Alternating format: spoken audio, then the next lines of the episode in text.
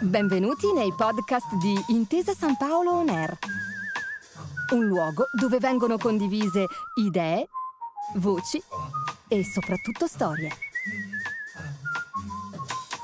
Buon ascolto.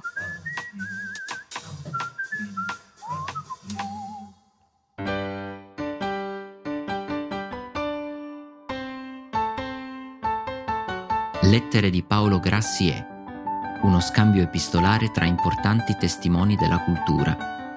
Un percorso itinerante di letture per ricordare a tutti il pensiero poliedrico e visionario di Paolo Grassi, che gli ha permesso di definire il teatro così come lo conosciamo oggi. Un'occasione per dare un messaggio alle nuove generazioni testimoniato dai grandi protagonisti del teatro italiano del dopoguerra. E uno stimolo per dibattere intorno a tre importanti parole chiave ancora oggi attualissime. Politica, etica, cultura. Un progetto della Fondazione Paolo Grassi La Voce della Cultura in collaborazione con Intesa San Paolo, a cura di Francesca Grassi e Davide Gasparro. Don Giovanni, storia di uno spettacolo, parte seconda. Continuano le vicissitudini relative al Don Giovanni di Molière prodotto dal piccolo teatro con la regia di Orazio Costa. In questa parte del carteggio in particolare ripercorriamo la storia dello spettacolo dopo il suo debutto, avvenuto il 16 gennaio 1948 in Via Rovello. Da Orazio Costa a Paolo Grassi. Milano, 5 gennaio 1948.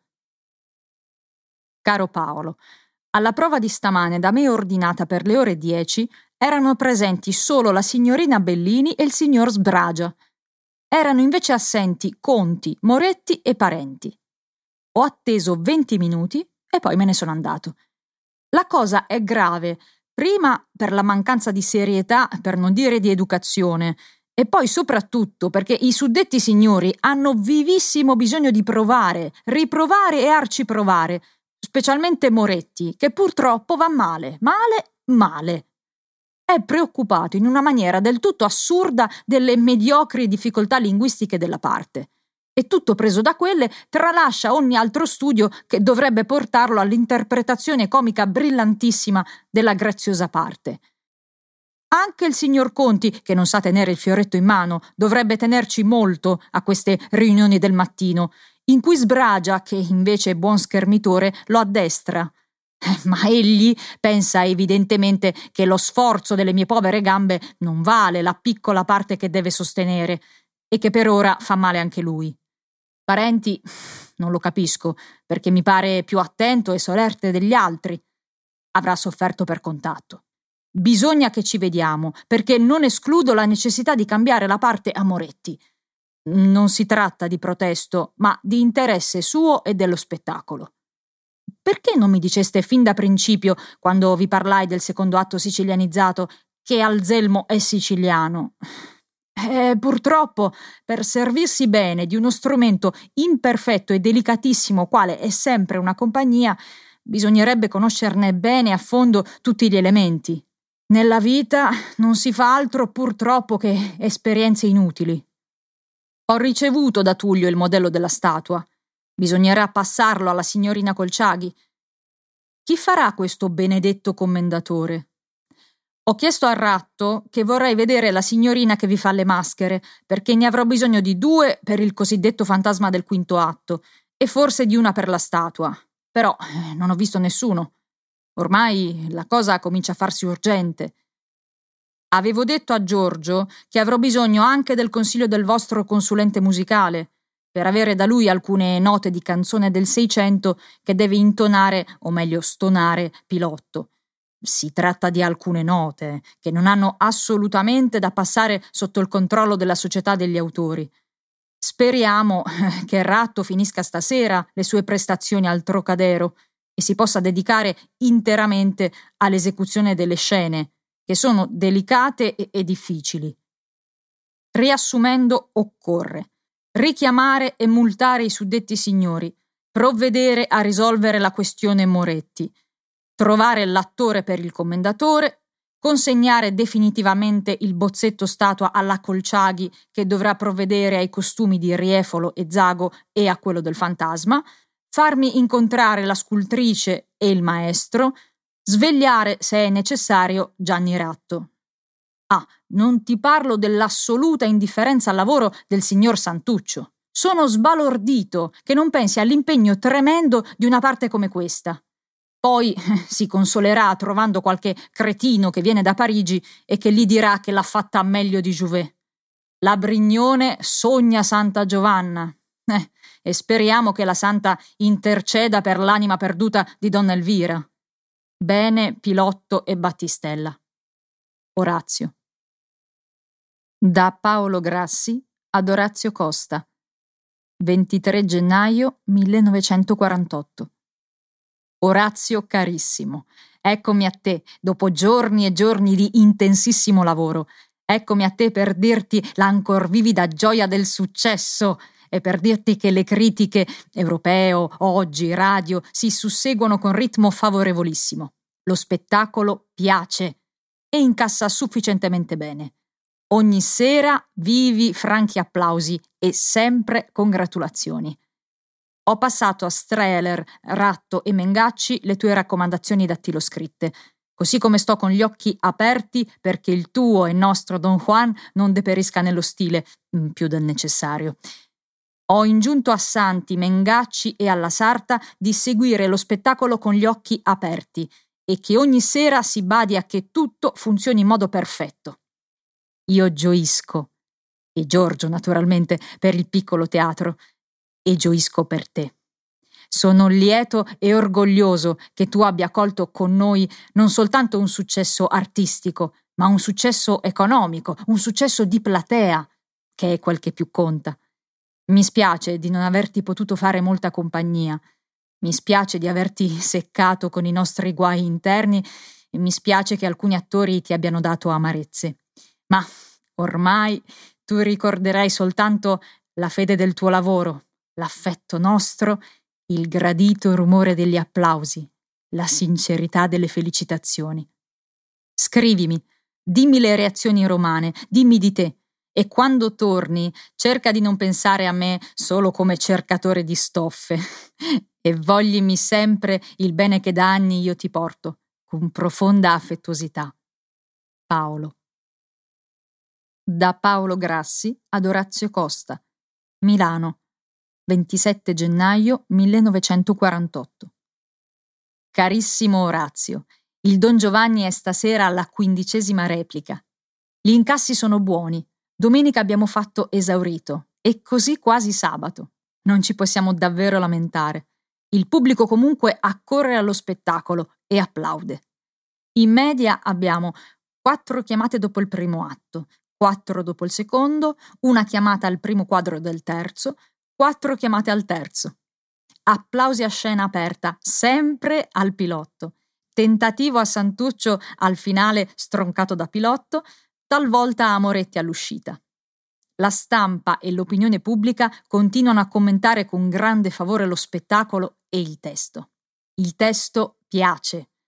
La regia è talvolta discussa come interpretazione, tutti sono d'accordo sulla classe dello spettacolo. Io cerco di seguirlo il più possibile, minacciando e sorvegliando. La recitazione ovviamente si è un poco sciolta. Quel rigore e quei ritmi e quei movimenti esatti impressi da te si sono attenuati. Mi preoccupo di mantenerli il più possibile. Mengacci, Elia e Santi sono sotto il fuoco del mio controllo, li tempesto di ordini del giorno. Molti intellettuali, Ferrata, Vittorini, Bertolucci, Carrieri, Tornato, eccetera. Tofano ed Ernesto Sabatini entusiasti. Fotografie scadenti, cinematografiche e dilettantesche come prevedevi. Dramma Prossimo pubblica due pagine di foto e una di disegni sullo spettacolo. Per gli allievi dell'Accademia, essi saranno ospiti graditi del piccolo teatro, è quanto di meno possiamo fare per loro. Che non vengano per piacere in giornate di punta come le festive. Se torni, ti faremo fare una prova per rimettere in sesto il Don Giovanni. Giorgio è calmo. ed io gli soffio paternamente sul capo. Il Don Giovanni raggiungerà le 40 repliche. Carla ti saluta molto. Leggi l'illustrazione e guarda che pagina. Pensa sempre a me come ad un amico fraterno e soprattutto inflessibilmente fedele. Ti abbraccio. Paolo. Da Paolo Grassi ad Orazio Costa. Milano. 31 gennaio 1948. Orazio carissimo, il Don Giovanni sta prendendo un andazzo trionfale. Questa settimana abbiamo infilato gli esauriti. Abbiamo venduto 550 posti ai dipendenti della Pirelli in 50 minuti. Abbiamo lunedì 550 professori di scuola media di Milano. Successo. Le critiche sono finite, tutte comunque positive. Quando vieni? Aderisci al Fronte Democratico Popolare? Mi auguro di sì. Dimmi in proposito. Al piccolo teatro calma completa, armonie perfette. È il lascito della tua saggezza. Ti abbraccio affettuosamente. Paolo. Domani ventunesima e ventiduesima replica, ne faremo quaranta. Da Orazio Costa a Paolo Grassi. Caro Paolo, che dirti? Non lo riconosco più. Solo Pilotto, Lapardi e Moretti ricordano quello che devono fare, ma gli altri. E anche loro, con che altro tono, con che imprecisione, con che stanchezza, con che noia. Bada che così lo spettacolo è proprio triste, sporco, approssimativo, non dico dilettantesco. Eh, non so se tutto ciò sia almeno in parte rimediabile. È talmente totale. Temo per di più che qualcuno pensi persino di fare meglio di prima io non sono di quelli che dicono che è bello e sacro recitare sempre con lo stesso impegno, ma dico che è onesto non defraudare chi ci fa vivere, e cioè gli spettatori, di ciò che spetta loro, cioè del medesimo spettacolo di cui hanno avuto notizia. E non si può certo pensare che uno spettacolo come quello che si vede ora spennacchiato, ecco è la parola, avrebbe avuto una metà del successo che Don Giovanni ha avuto né la metà della metà. Ti avverto solo di questo. La noia comincia a serpeggiare anche fra il pubblico e questo non è nell'interesse di nessuno. Un'altra volta ti chiederò di tenere un regista giannizzero a tenere la frusta dopo le prime recite. È veramente necessario se si vuole che i risultati si mantengano. Ci vediamo. Orazio. Da Orazio Costa a Paolo Grassi. Caro Paolo, mi dispiace che tu non sia stato presente alla chiacchierata di oggi. Avresti constatato l'essenza della signora Brignone, che, arrivata tardissimo, non si è degnata di fermarsi, ma ha attraversato il palcoscenico, blaterando di non so che degnazione che lei avrebbe concesso partecipando a 35 repliche, e che quindi la prova di oggi non la riguardava. Prendi nota che invio alla signora Brignone un biglietto così concepito. Non capisco perché, signora, non abbia voluto partecipare alla riunione di oggi. Eppure, credo che la cosa avrebbe interessato anche lei.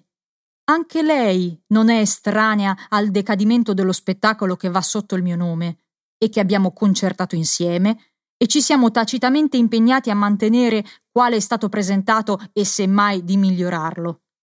Non credo che si dia di frequente il caso che un regista si degni di intervenire del tutto gratuitamente per ristabilire ciò che è stato più o meno involontariamente guastato. E non è detto che lei abbia sempre la fortuna di lavorare con un regista paziente e longanime come sono stato io. Sono veramente dispiaciuto della sua indifferenza e anche più delle parole lanciate sgarbatamente nell'attraversare il palcoscenico, dopo che io l'avevo salutata con l'educazione che mi distingue nonostante il suo incurabile ritardo. Spero di non dover chiedere una vera prova del lavoro che state recitando, perché in caso di una sua assenza dovrei chiedere di togliere il mio nome dal cartellone, il che non onorerebbe certo né lei né tantomeno la compagnia di cui ha l'onore di far parte. Queste parola più parola meno, le parole che ho scritto. Non è permesso essere così villani e inospitali. Su questo punto potresti farti sentire anche tu. Telefonami. Ti abbraccio. Orazio. Per continuare il viaggio tra le lettere di Paolo Grassi, ti aspettiamo alla prossima puntata. A presto! Grazie per aver ascoltato i podcast di Intesa San Paolo On Air. Al prossimo episodio.